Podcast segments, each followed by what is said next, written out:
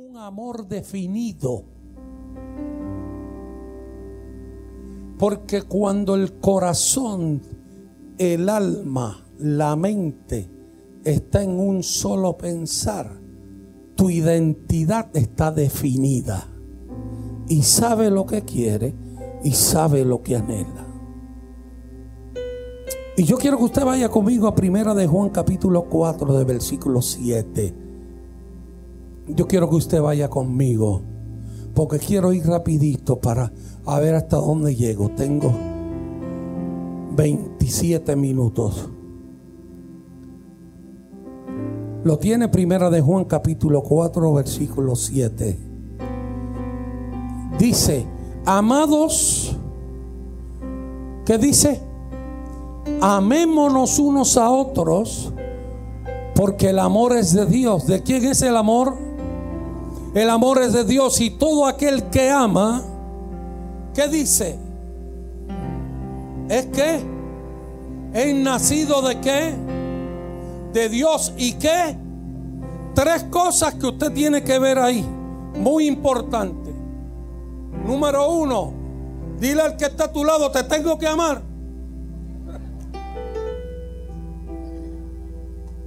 Aunque me cae gordito, me cae, tú sabes, te tengo que amar.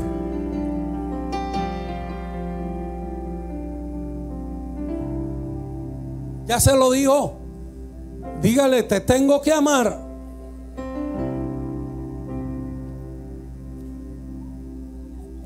Porque si no te amo, ¿qué dice? Porque el amor es de quién? ¿Es de quién? Es de Dios. Quiere decir que el que ama tiene a Dios. Por eso dice, todo aquel que ama es que es nacido de quién? De Dios y qué? Y conoce a Dios. Así que dile al que está a tu lado, para tú conocer a Dios, tienes que nacer de nuevo. ¿Se acuerda Nicodemo? Nicodemo tienes que nacer de nuevo. Tienes que nacer del agua, del espíritu. Entonces quiere decir que cuando tú naces de nuevo en Cristo Jesús, tú sabes amar. Tú comienzas a amar. Porque el amor es de quién? Es de Dios. Y comenzamos a amar al prójimo. Ahora que nos dice el versículo 8, vámonos al versículo 8. El que no ama,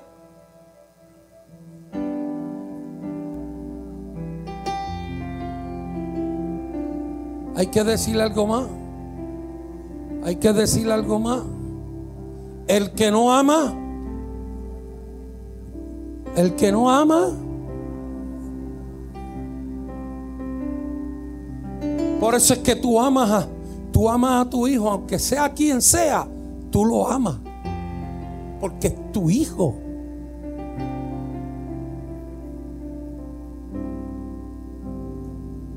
Porque el amor. El que no ama no ha conocido a Dios. ¿Por qué? Diga, porque Dios es que.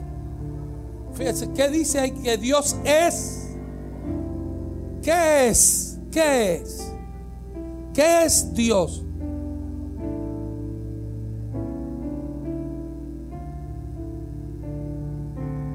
Él no tiene amor.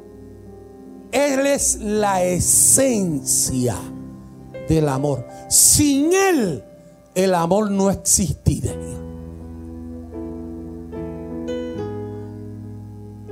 Versículo 9.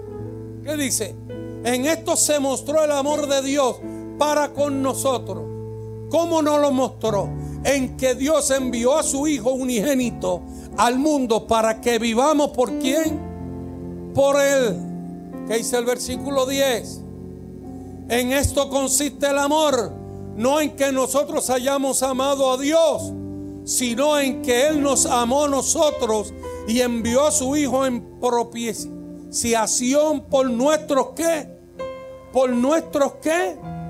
por nuestros pecados. Entonces dile al que está a tu lado, ¿sabes por qué yo estoy aquí? Dile, ¿sabe por qué yo estoy aquí? Porque Él me amó. No le importó el pecado mío. No importó lo malo que yo he hecho. No importó las cosas que no que yo he hecho que no le agradan a él. Él no le importó eso. Yo estoy aquí porque en medio de eso su amor, aleluya, me alcanzó y me perdonó. ¿Qué dice el versículo 11? Amados, si Dios nos ha amado así, debemos también nosotros, ¿qué? Mira, dile al que está en la parte de atrás, que está al lado, al que está al frente, dile, brother. Te tengo que amar.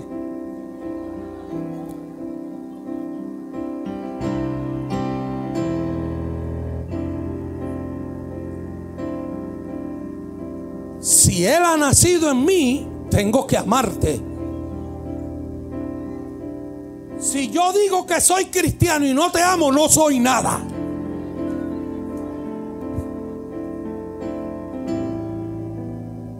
Lo que la Biblia está diciendo, si yo digo que soy evangélico, que soy cristiano, o yo hablo lengua, yo le digo a ese monte que se mueve y se mueve. A Dios no le importa eso. A Dios le interesa que tú ames al prójimo como a ti mismo.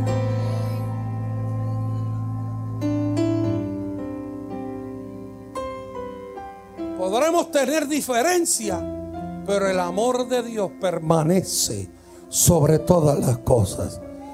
Amén. Amén.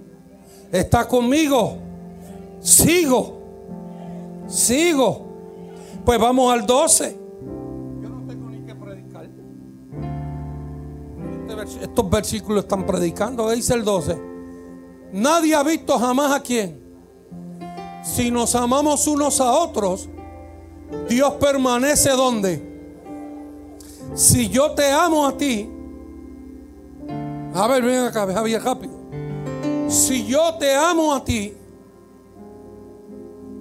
¿qué dice ahí? Dios permanece en mí al yo amarte a ti. Y su amor se ha perfeccionado en nosotros. Oh my God. Entonces, fíjese lo que yo puedo ver ahí, Javier. Yo siempre con mis diferencias, tú puedes tener diferencias, pero lo que nos va a ir perfeccionando es el amor que existe dentro de ti y dentro de mí que me lleva, aleluya, a perfeccionar que nos amemos seamos diferentes o seamos como seamos. No importa lo que tú seas, te tengo que amar. Mira el que está a tu lado y digo, mmm, Sojía, que Cristo te ama. Es más, dile, alábalo ahora.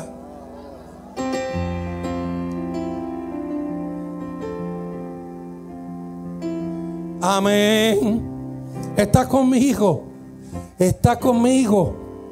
Ahora saltemos al 16. Saltemos al 16. ¿Qué dice? Y nosotros hemos conocido y creído el amor que Dios tiene para con nosotros. ¿Verdad que sí? Dios es que amor. Y el que permanece que en amor permanece en Dios y Dios.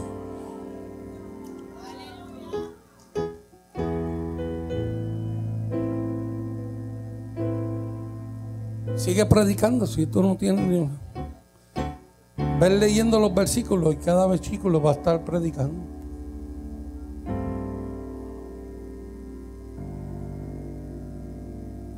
El que permanece en amor permanece en Dios y Dios en él. El día que yo te deje de amar,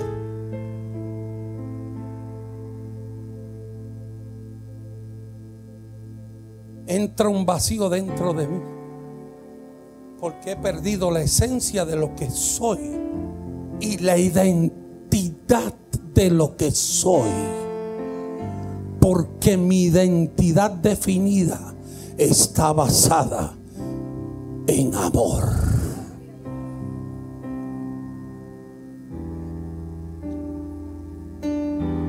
Amigo que estás aquí que no conoces a Cristo y que no le sirves a Dios.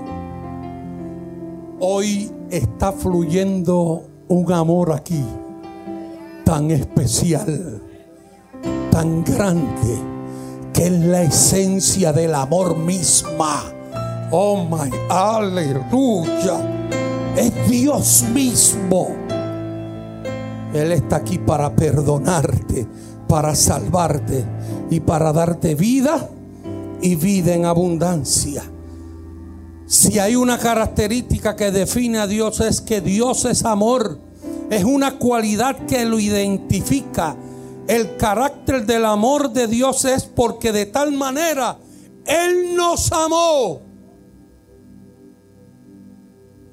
que entregó a su Hijo para que todo aquel que en Él cree no se pierda, mas tenga vida eterna. Él no solo es amor, sino que es la esencia del amor. El amor nace en Dios. Entonces podemos decir que si hay algo que define la identidad de Dios, es el amor. Cuando leemos el primer mandamiento que Dios le dio a Moisés para el pueblo, tuvo que ver con amor.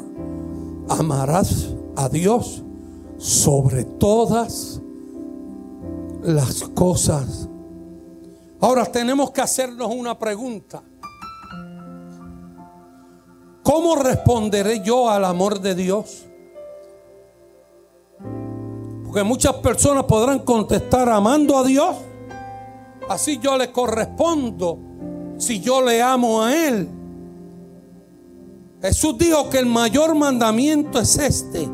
Tienes que amar a Dios sobre a Dios con todo tu corazón y con toda tu alma y con toda tu mente. Dile al que está a tu lado, tienes que amar a Dios con todo tu corazón, con toda tu alma y con toda tu mente. Amén. Entonces, si es, diga corazón, alma, mente.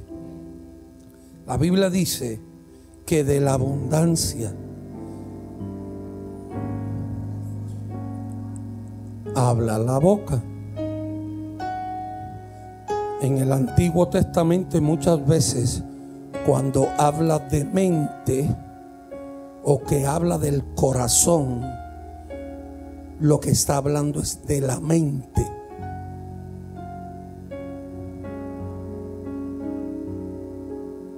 Entonces, alma, cuerpo, espíritu. El alma va a Dios que fue quien la dio. Entonces, yo no puedo hablar de algo que no controle mi corazón, ni mi alma, ni mi mente.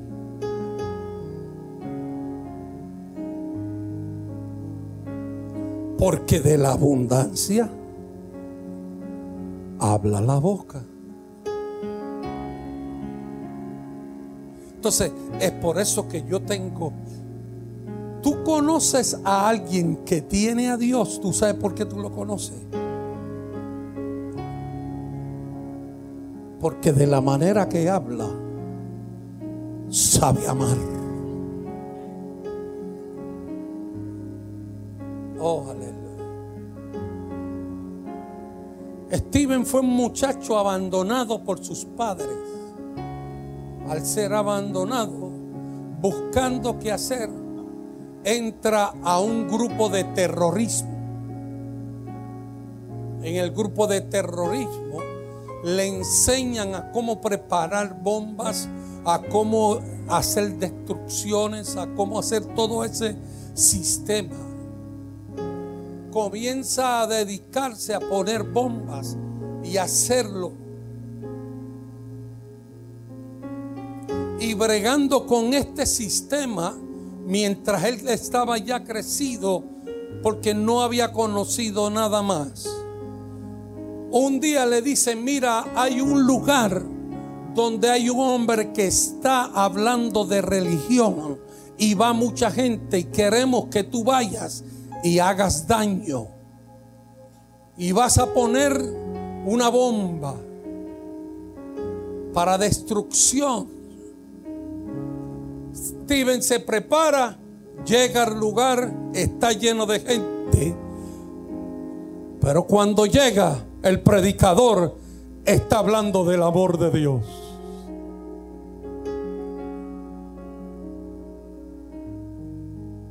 Está hablando de cómo conocer a un Dios perdonador. Está hablando de que aunque tu padre y tu madre te dejara, Jehová con todo te recogerá. Oh, aleluya, aleluya.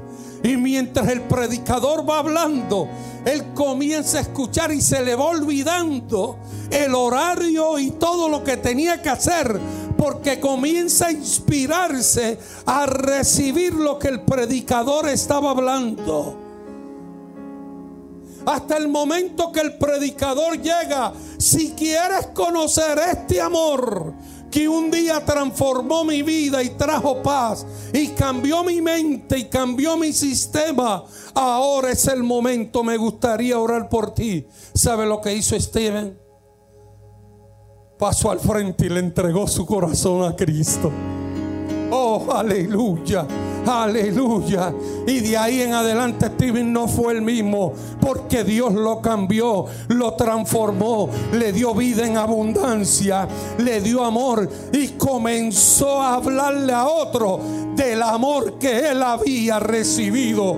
Yo creo que si hay algo que la iglesia ha perdido es hablar del amor que te cambió, que te transformó, que te tiene en esta mañana razón de ser, por qué tú estás aquí, no es porque te visiten, ni que te llamen, ni que te digan si estás bien o estás mal. La razón de ser aquí es que tú conoces el amor de Dios y que Él murió por ti y que por esa causa, pase lo que pase, yo le serviré a Jehová.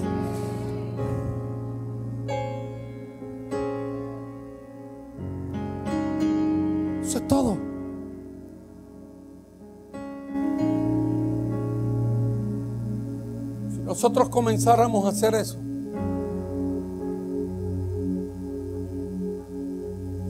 ¿sabes la vida que tú te ganarás?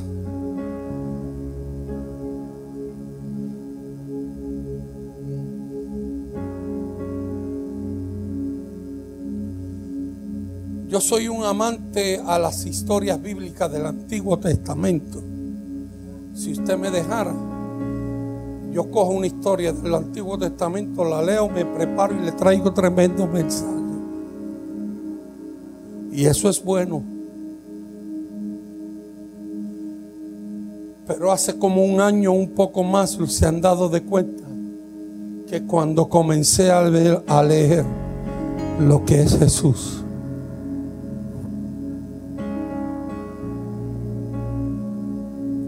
lo que hizo Jesús,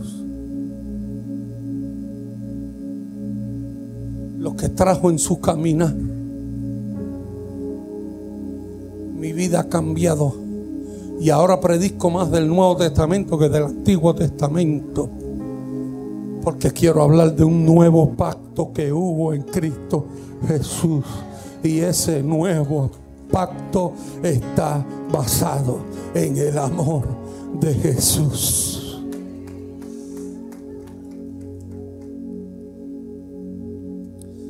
Dile al que está a tu lado, ¿estás preparado para hablarle a alguien de Jesús? ¿Estás preparado?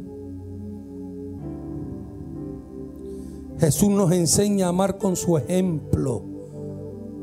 ¿Sabe por qué? Porque no hay amor sin entrega. Él se entregó por amor y espera que nosotros también lo hagamos. Nuestro Salvador fue una ofrenda en la cruz del Calvario, sacrificio de amor agradable a Dios. La palabra nos pide que caminemos en amor. Esa es la clave para nuestra vida.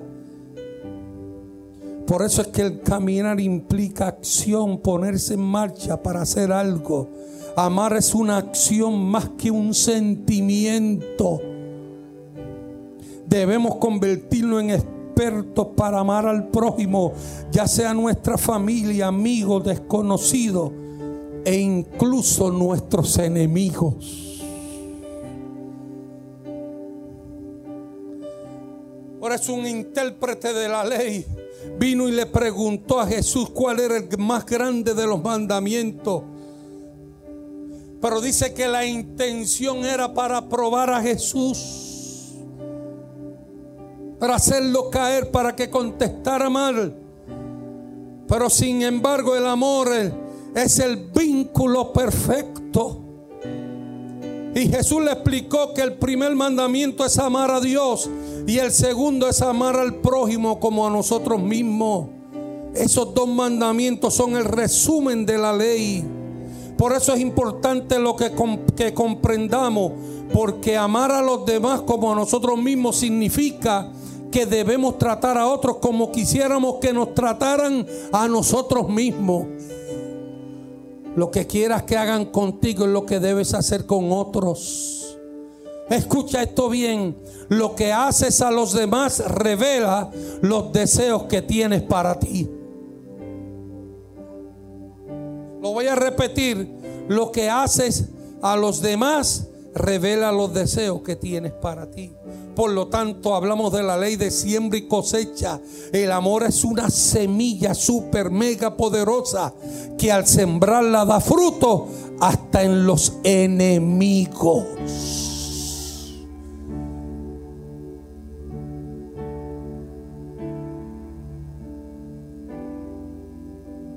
El amor de Dios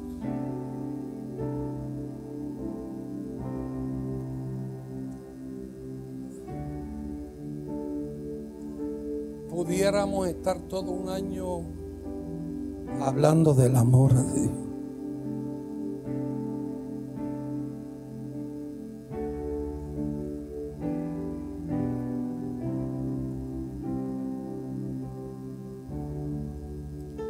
Pero he aprendido algo, a que el amor de Dios tienes que experimentarlo,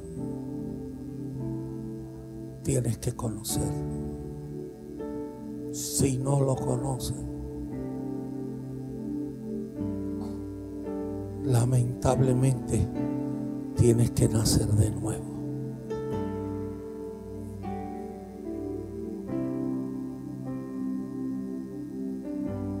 Aquí hay gente que está aquí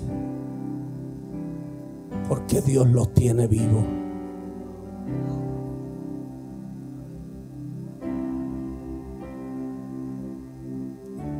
Aquí hay gente que pasó por el valle de sombra de muerte.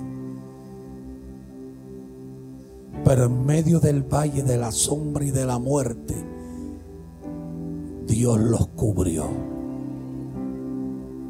Dios los guardó. Cada vez que yo veo a Roberto, Roberto, ponte en pie, Roberto Vizcarrondo agente federal por muchos años hasta que se retiró. ¿Sabe por dónde ese hombre tuvo que pasar? Bueno, los últimos, le voy a decir dónde se jubiló, ¿verdad? Los últimos años, ¿dónde estuviste, Roberto?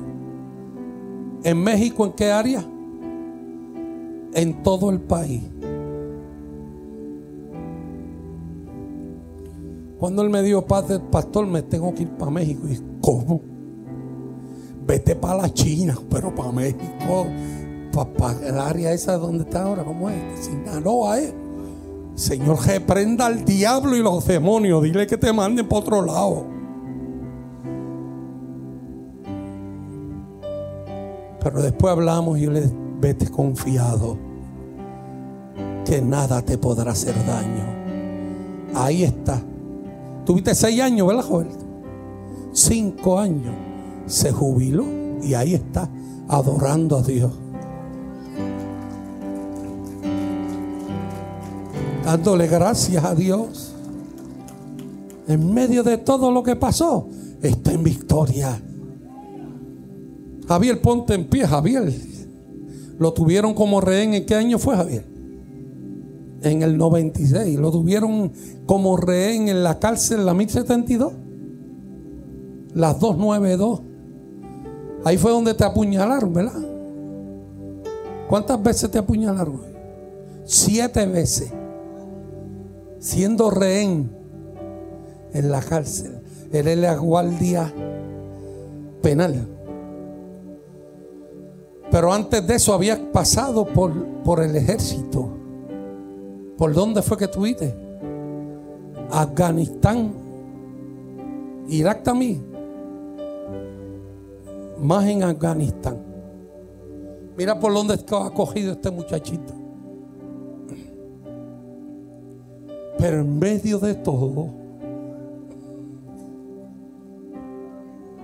aunque ande en valle de sombra, de muerte, no temeré mal alguno, porque tú estarás conmigo. Oh, gloria a Dios.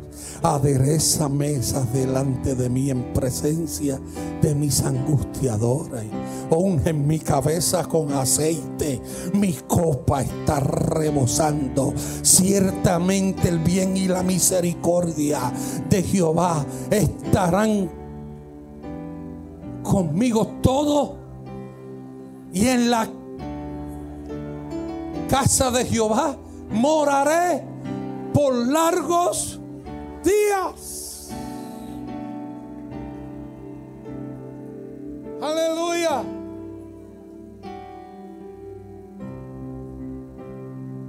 Mi hijo un día que estábamos ensayando, yo se lo he dicho otras veces, cayó malo, lo llevaron al dispensario, le dije a mi esposa, llévalo ya lo que terminó el ensayo.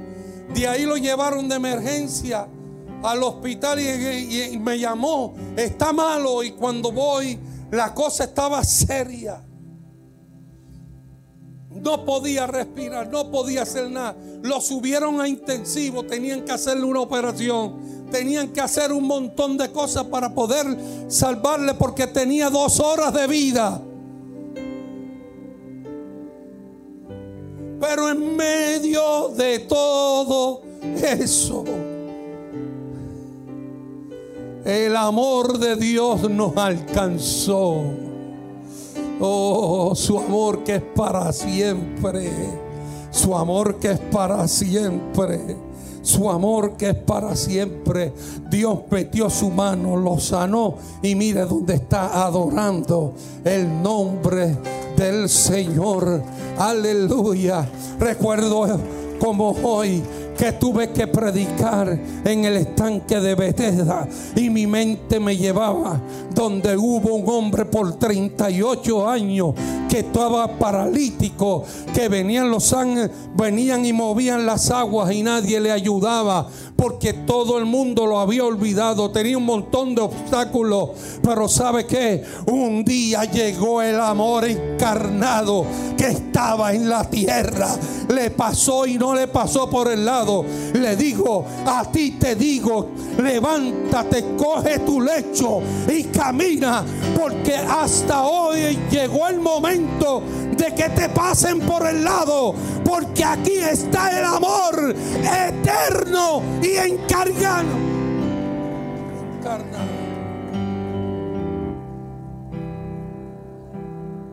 Oh, la mujer del flujo de sangre, nadie me ha podido ayudar. Creo que voy a morir Pero dice la Biblia que se metió entre la multitud, tocó el borde del vestido. Y tan solo tocando el borde del vestido, fue sanada de aquella enfermedad.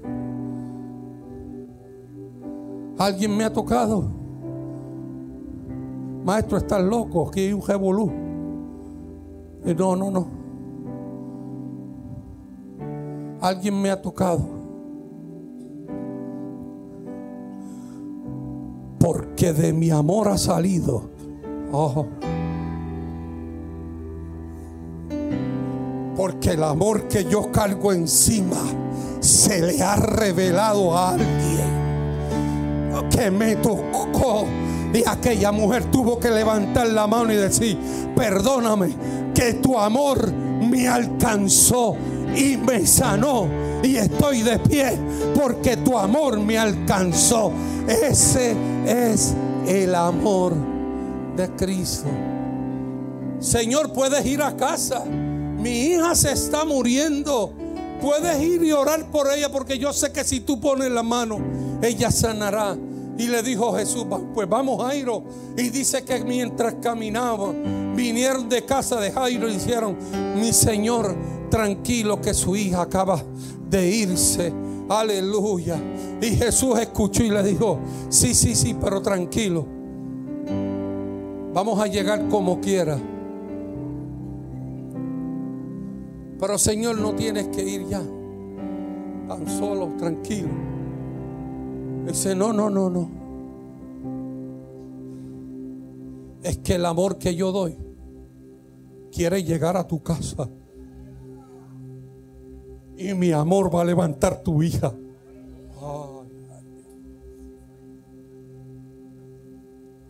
Y dice la Biblia que aquella niña fue resucitada. Porque el amor de Jesús llegó a aquella casa termino en esta mañana. Permite que el amor que tú cargas llegue a los hogares de gente que están necesitando ese amor.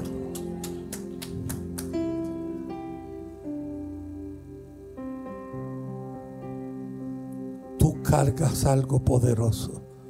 Es el amor de Jesús el amor que me hace mover, el amor que me hace caminar, el amor que las hace danzar, el amor que los hace tocar, el amor que nos hace cantar, el amor que me hace predicar, el amor que nos hace enseñar. El amor